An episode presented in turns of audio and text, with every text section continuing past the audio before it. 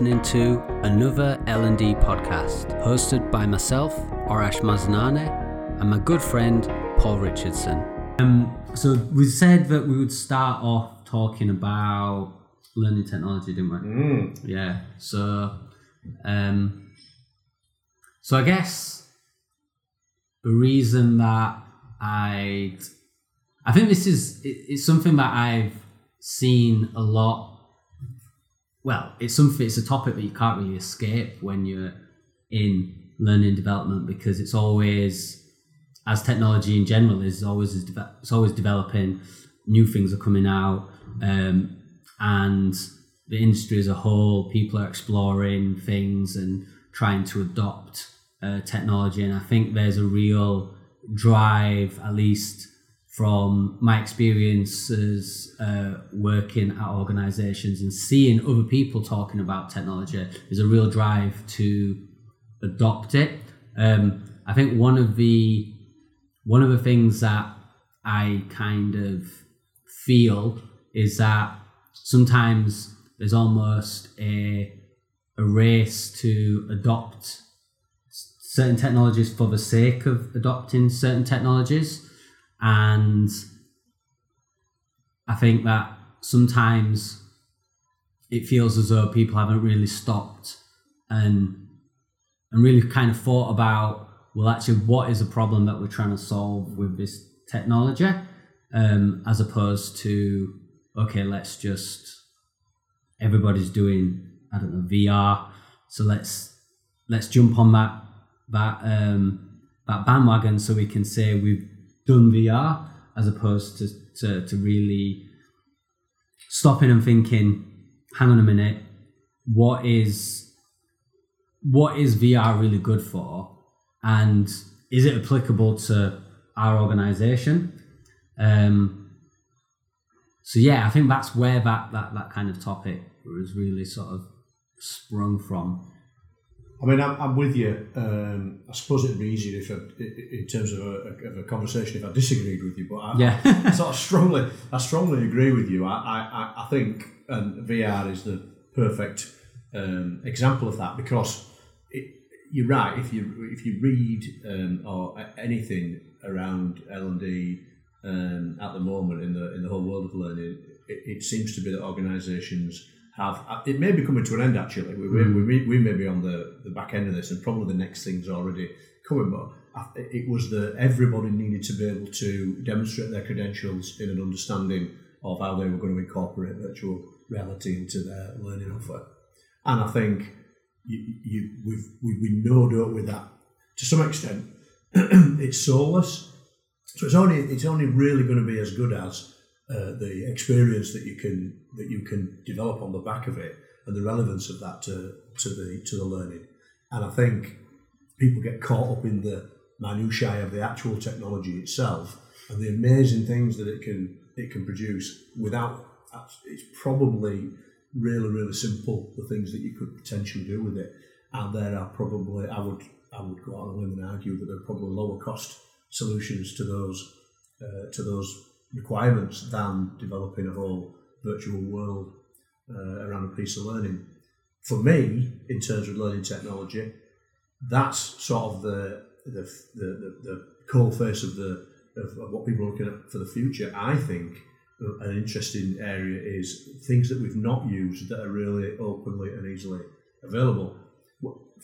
From from from my perspective, I think we still haven't mastered how to use the conversation properly in learning. I think it's fundamental and central um, to, to to how learning works, and I include in that whether it be uh, e-learning, virtual classroom, or face-to-face. I still think the conversation of some kind is the bit which really gets people uh, drawn into their learning, and in the devices and, and technology available for making that, for leveraging that, is probably the key issue for me. Okay, so when you talk about conversation um, in relation to, to technology, so how how that how technology can enable people to have better conversations, practice having better conversations, and develop those conversational skills no matter what. And, and, and, the, the, and the actual learning that takes place okay. when you're having a conversation mm-hmm. with another person. Yeah. So I think the lack of conversation in learning, it's one of the, for me, obviously, I guess you would say that e-learning is, by its nature, uh, reliant on technology. So that there's a technology uh, behind that. Um, and again, we can end up throwing the baby out with the bathwater in as much as you become become... tied up with what you can do, all the fantastic things you can do by bringing in a, a computer screen or or whatever it may be, and lose a little bit of what we've talked about many times before, what, how people are actually going to learn from that, mm. and whether or not they do, or whether or not it, it, it becomes some, a barrier rather than a, an enabler. So, again, I I, I think we, we, we, we, we've got to be so careful on, on not letting the technology become the thing and concentrating on, on the learning itself. Yeah.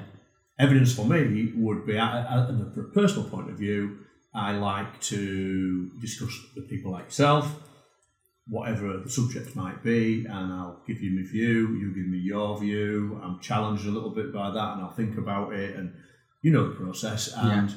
that's integ- integral for me in learning. Now, does it have to be a voice? Does it have to be a person which I'm conversing with? I don't know. Maybe that's something that maybe that's part of it. Yeah. Maybe that's that's what we need to look at. I don't know if it does, but that conversation bit, that back and forth of ideas, is the is for me is the is the bottom line. So, do you think the that the reason that's the case is because when you're having a conversation with somebody, it forces you to stop and reflect on, first of all, what that other person said, and also reflect on your own position in terms of, I suppose, your own position in terms of the topic and, and ideas and what you've just said. So that, that reflection is really the, almost the, one of the key things that you get from having a conversation, um, which enables you to then, I suppose, learn from it and, and, and really kind of get a lot of value from from from it. Absolutely, and I, I think in our, in the world that that I'm from, um, it, it's your customer service world in particular. You know that that reflects something that you're going to be doing through some medium or another, media or another, with with your customers, as well as your colleagues and your peers and your managers and everybody else. It's based on conversations, and it's based on receiving information, processing it, making a decision about what you're going to do next. It's it's, it's the same process, and it's it's something that that you, I fear sometimes with the move, especially it's virtual reality that's put me in this place. Uh, it, it, it, it removes, it can end up, if you're not careful, removing that and replacing it with something else, which doesn't have, I called it soulless, that's probably overstating the case, but it doesn't have that that piece of the you know the, the wide range of reactions, emotions, um, and opinions that people can have. Yeah, I think specifically, I know we've sort of pinpointed V R as, as soon as we we started talking about um, technology, um, but I think yeah, we were having a really good conversation actually before. Uh, before we actually hit record, and, and we start talking about um, virtual reality in particular, one specific experience that, that I was involved in at my last organisation. Um, and I think one of the things that I've seen, so obviously V R I think has its place, it obviously has has massive benefits, it's also massively expensive and I imagine time consuming to, to produce, and um, very inaccessible from a an in-house, if you're working for an organization, they have their own sort of L and D function that includes a design team, then it is quite difficult to do that. Generally, you're going to have to outsource it and, and, and go to some specialist um, agency or company who, who can create something that um, is, I suppose, feels authentic and, mm. and, and real. And obviously, virtual reality excels in, I personally think, those experiences or uh, situations where there's just no other way you could you could put somebody in that situation without it just being ridiculously dangerous or just ridiculous in general. So obviously firefighters um, or practicing um, yeah, on uh, practicing, for example, um, flying a helicopter, landing on an oil rig, or things like that. I think where virtual reality is is really great, but I've also seen it being used to come back to your top your your point about conversation. Is I've seen it being used to have a conversation, and what we were talking about particularly was an occasion where it was used to allow somebody to practice um, presenting to an audience, and, and in this instance, this particular um, scenario allowed you to present to, it was like a theatre hall full of full of people, and it was okay. Obviously, I, I, I tried it, it was okay, but part of me came away feeling as though I didn't necessarily get any benefit from being in a virtual world. I could have just been practicing to an empty room. And I think what it really missed was that feeling of dread and anxiety and panic that you get knowing you are going to have to stand up in front of an audience and present something. And we were having that conversation where actually a lot of presentation skills isn't necessarily okay. There is an element of of being able to um,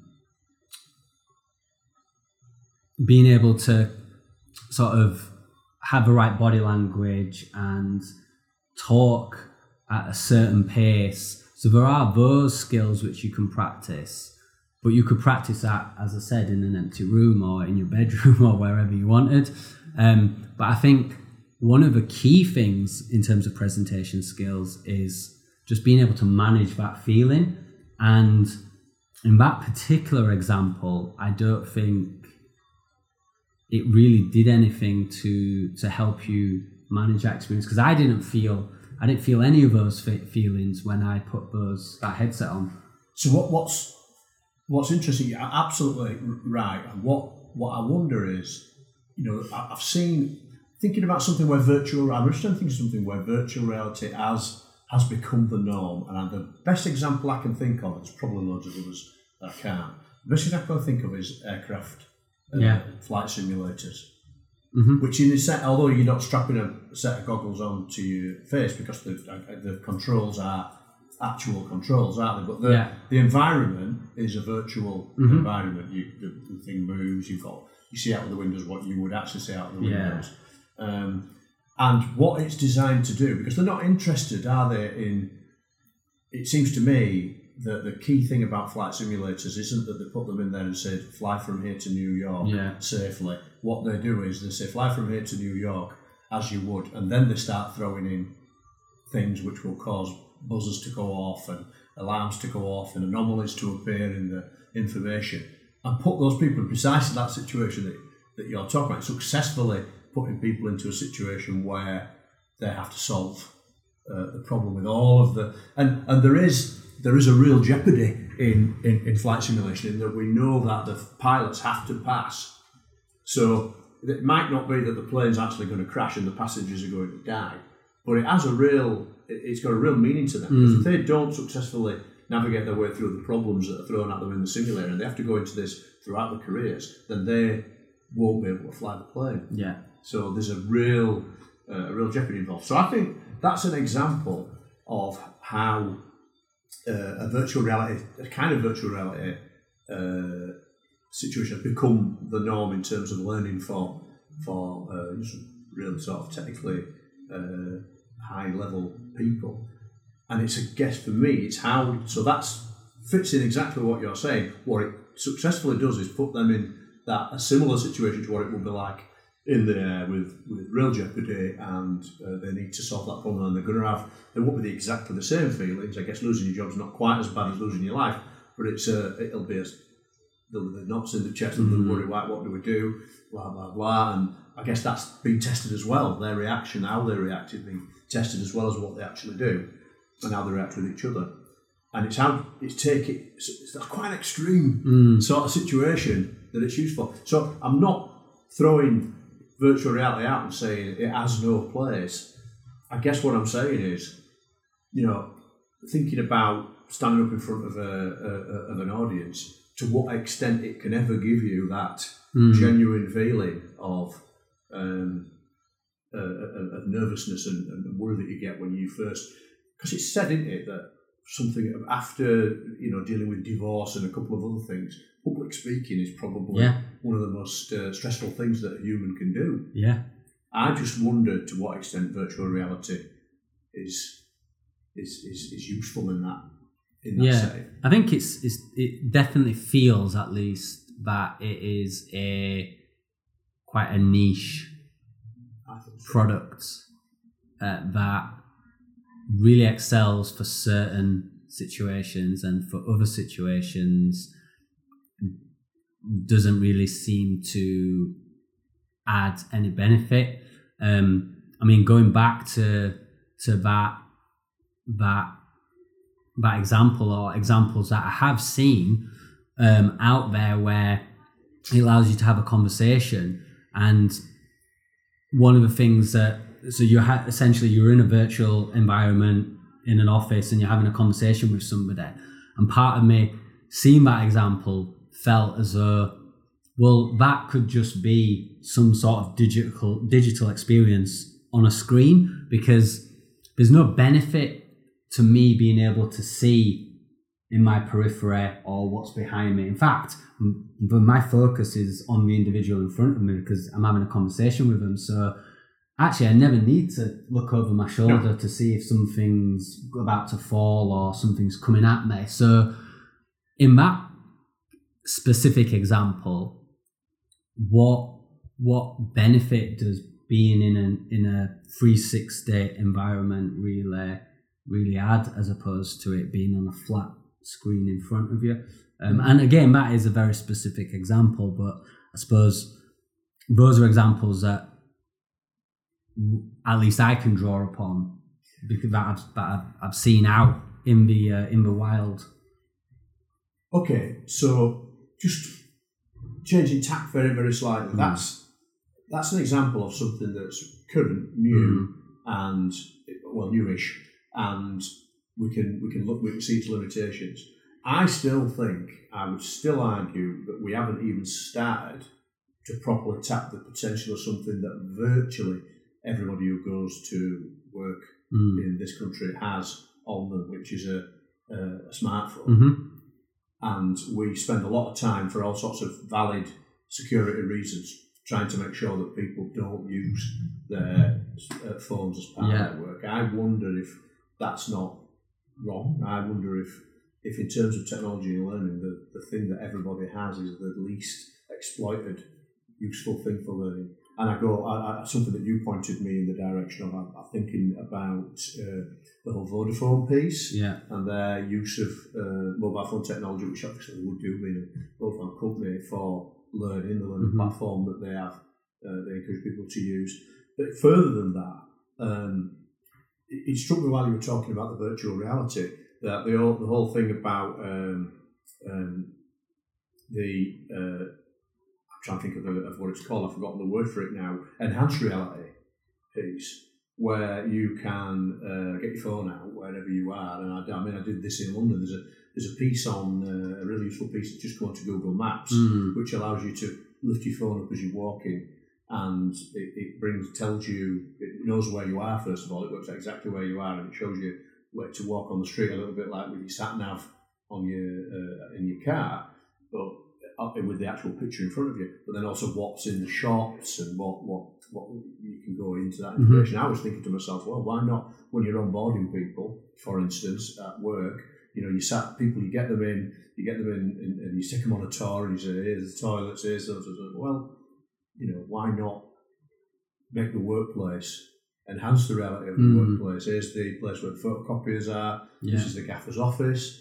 This is the way to the toilets, canteens are down here, lifts are here, yeah. stairs are there.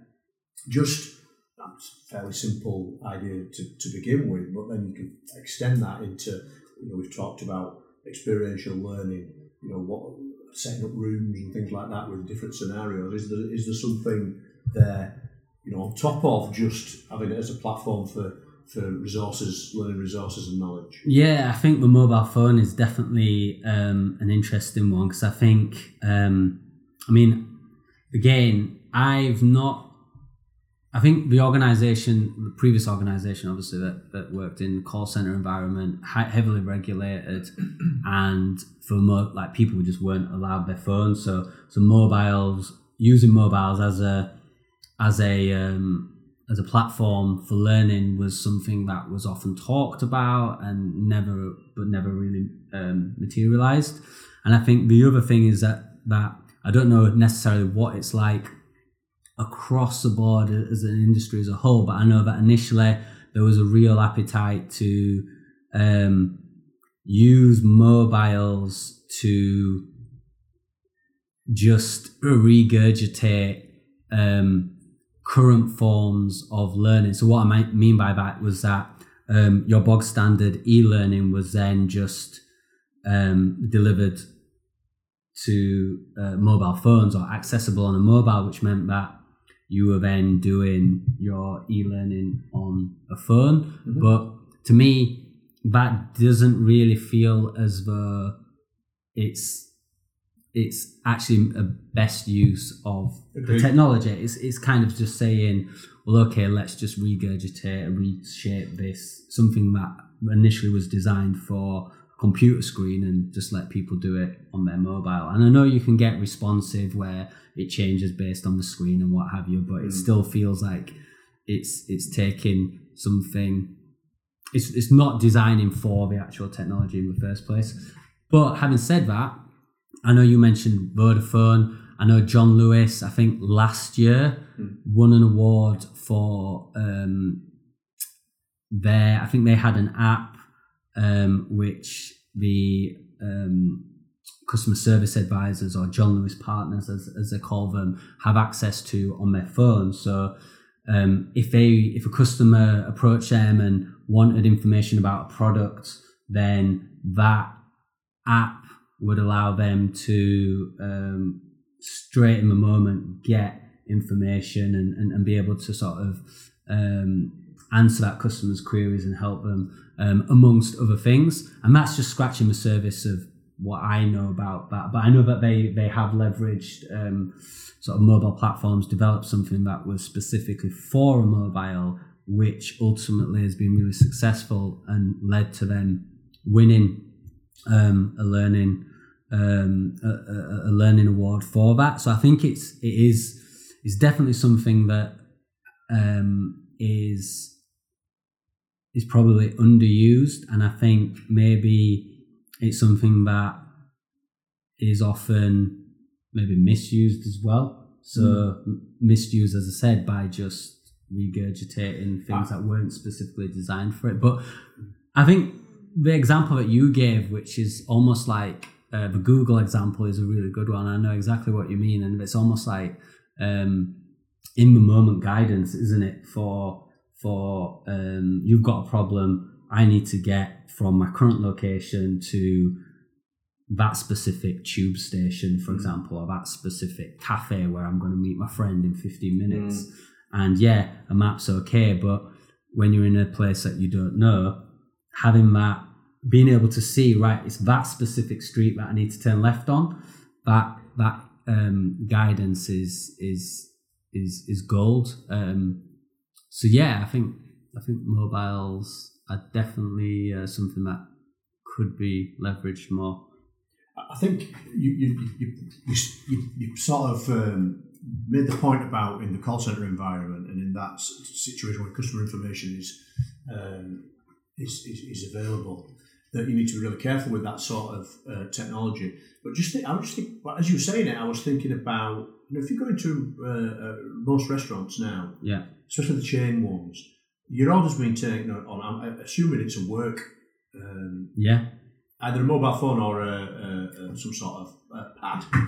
And, um, you know, I was in Oaxaca, uh, in London, and the whole thing, there was, I, I paid the bill yeah. on, on my phone and rated the service yeah. and did all of that stuff. The order was taken on a uh, on, on some sort of uh, um, palm top device, and it, it it worked. It felt it felt really it felt really good. Mm. And I, I, I think that you, like you're saying about being able to get information that customers require, contacting people quickly, you know, the cost there in in in in comparison to bringing in and, and what you would spend on bringing about a virtual reality environment for learning, the cost on on, on even saying to people you don't you're not using your your, your own mobile, but you could here's a um, I don't know the up to date equivalent of the old um, um, iPad or whatever it might be. Is you know it's doable mm. for, for people, especially when they're in the early part of their career maybe, and they require they, re, they need more uh, access to resource uh, in terms of being able to answer queries and, and knowing what to do. Then okay, they may be um, sat in front of a, a of a of a computer screen doing something with a, a customer, but I, it's I've seen people people. People want they want to go to the phone. I mean, yeah. we, we know that people are still operating the phones when they should be. Yeah, yeah. Be working. So people are quite adept at using a, a variety of uh, of devices at the same time. Um, yeah. So I, I, I yeah I think it's underused. I think it's in terms of uh, even even in a sense in terms of the virtual stuff we've talked about. You know, it's still part of that really, mm-hmm. um, and it's not.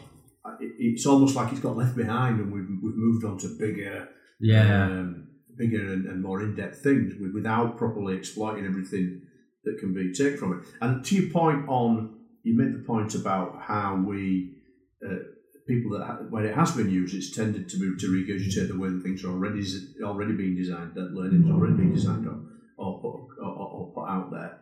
Um, yeah, and, but I think sometimes my my. My instinct is that we, you know, we, we do need to go through a stage in terms of the how any uh, approach to learning evolves. There's always that stage where you, you move into a, a, a sort of a grey world. It's not black and white. Yeah. That was the way we did it. This is the way we do it now, is it? What happens is you get that you get that grey area, and you have to go through that process where it's just been able to, now I can see this at home, or now I can see this on the bus, and I yeah. can complete what I completed before. But once you get, because we've talked about it on other podcasts in, in the past about the cultural piece, I think, you know, if people make that their culture, yeah, which they have, then, you know, you you, you, you bring learning into it, and that develops your, your, your learning culture, and you can try other things out in that area. So here's an interesting fact. So apparently... Um, So McDonald's, you go into a McDonald's now and they have obviously a choice of the speaking to the person on the till yeah. to, to to place your order, or they have those self-serve touch screens where you, you place your yeah. order.